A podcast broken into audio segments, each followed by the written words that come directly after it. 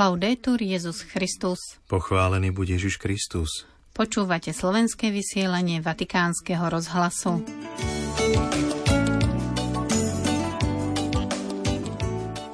Komunikovať znamená formovať spoločnosť, povedal pápež talianským žurnalistom.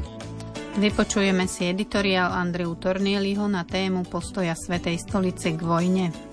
Vatikán navštívil spišský biskup Monsignor František Trstenský. Prinášame vám krátky rozhovor, ktorom nám prezradí, ako prežívať blížiaci sa advent. Vo štvrtok 23. novembra, v deň liturgickej spomienky na svätého Klementa I. pápeža a mučeníka, vás z väčšného mesta od mikrofónu zdravia Miroslava Holubíková a otec Martin Jarábek.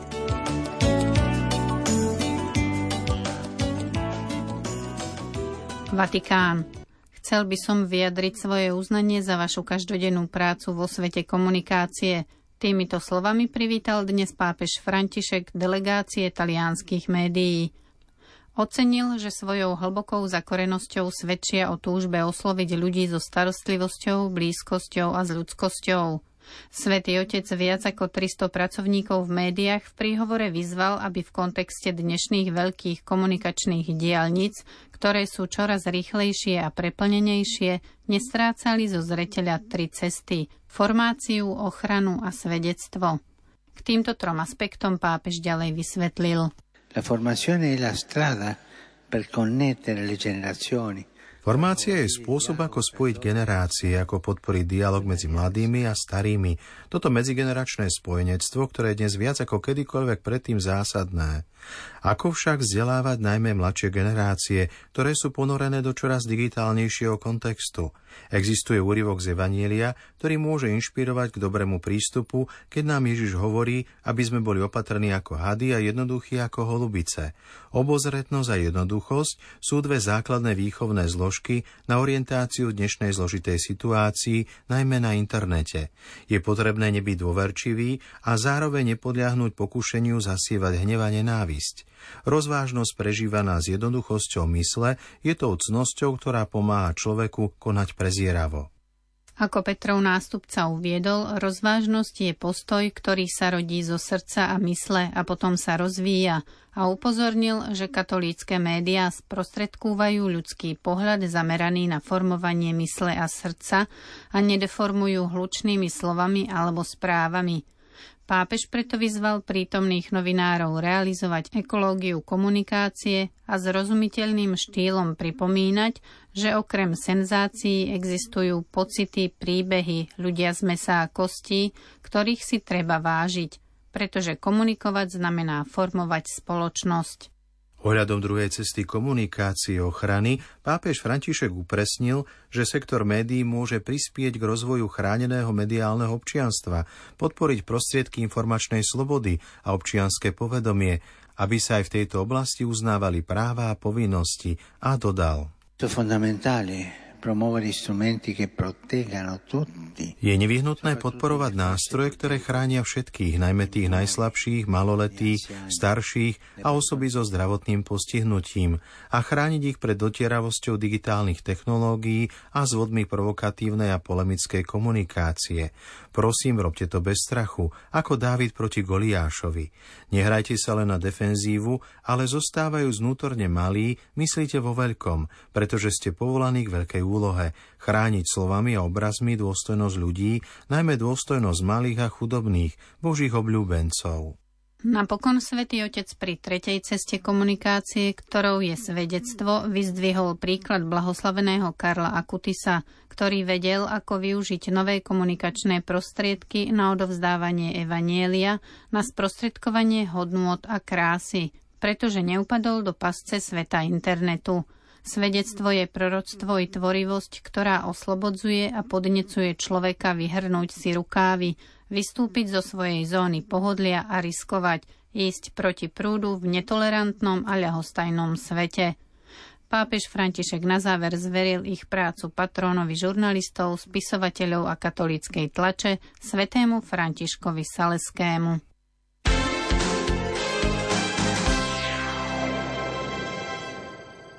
Vatikán.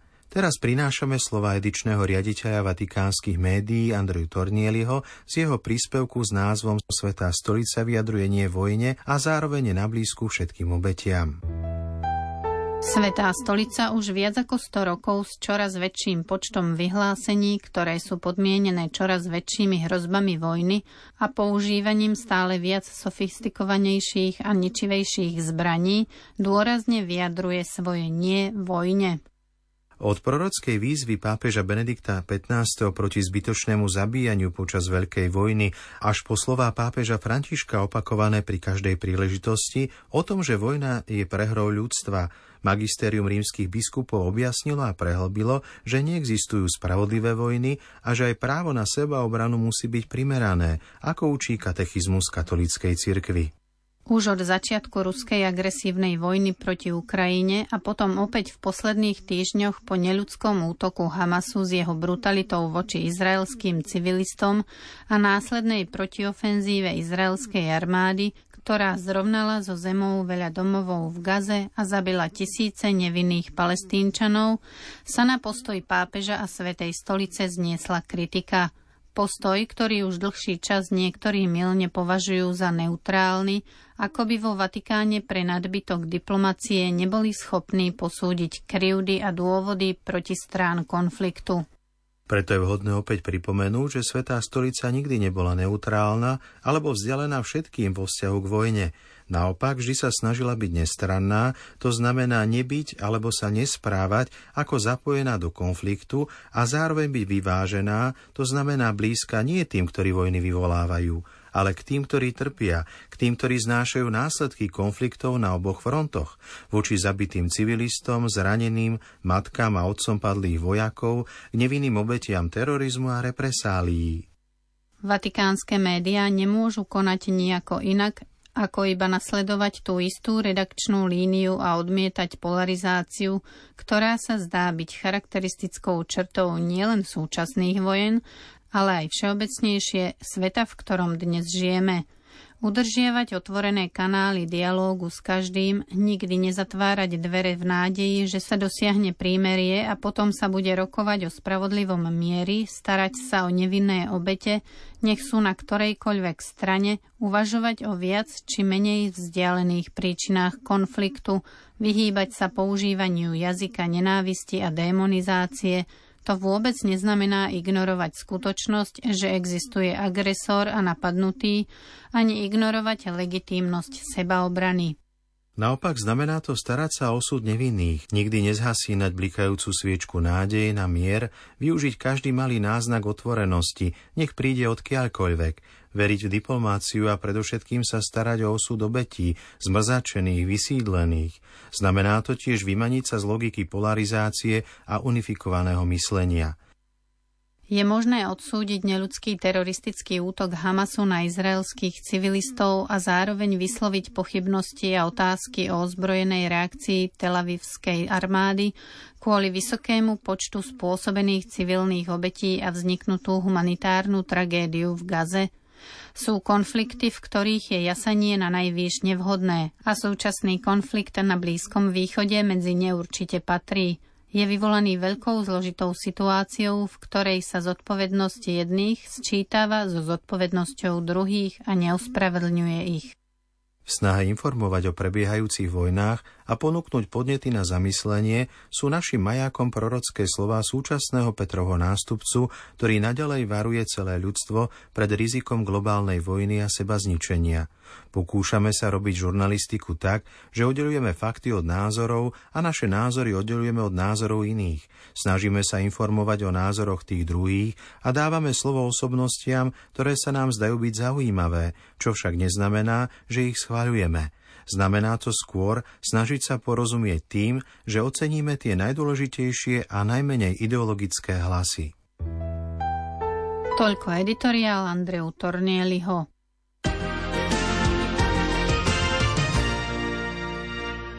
Spišský biskup Monsignor František Trstenský navštívil Vatikán. Prinášame rozhovor, ktorý poskytol na mikrofón vedúceho našej redakcie otca Martina Jarábeka. Otec biskup, vítajte v Ríme.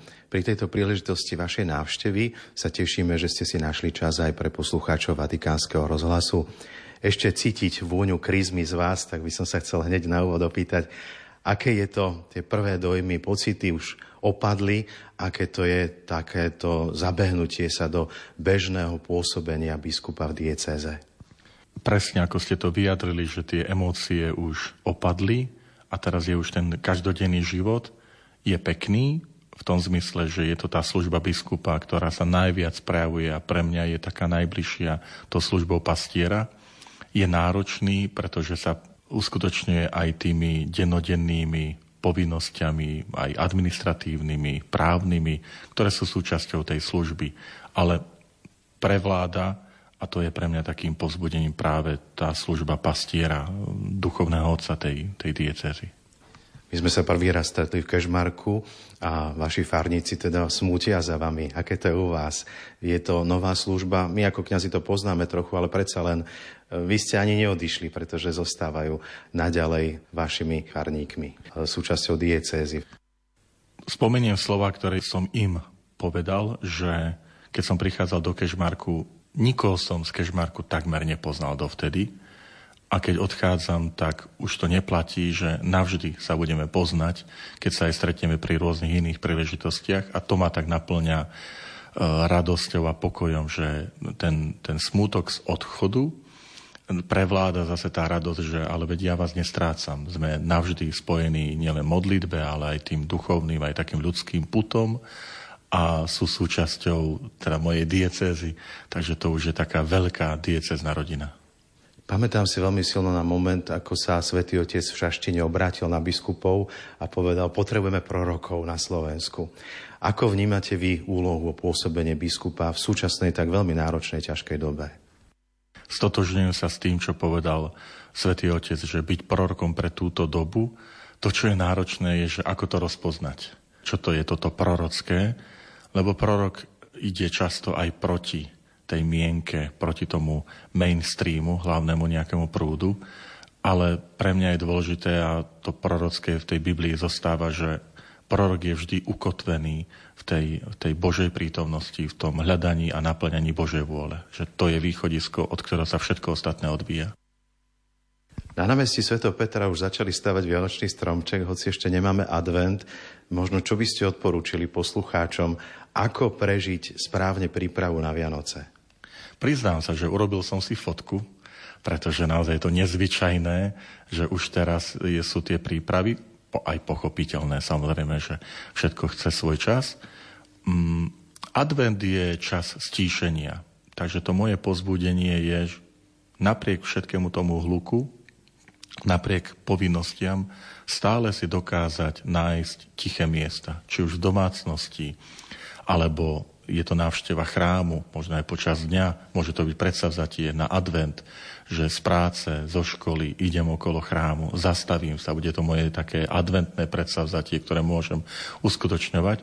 O to viac, že tohto ročný advent je najkračší, ako len môže byť 4 nedele, ale 3 týždne, čiže aj tie predsavzatia sú možno také, že dajú sa nám ľahšie uskutočniť. Moja prozba, pozbudenie aj v advente buďme tými predsavzatiami konkrétni. Nachádzame sa v byte oca kardinála Tomka. Poznali ste ho osobne? Áno, poznal som ho osobne, aj z jeho návštev na Slovensku. Niekoľkokrát sme sa stretli. Aj v tomto byte som ho navštívil možno len 2-3 razy.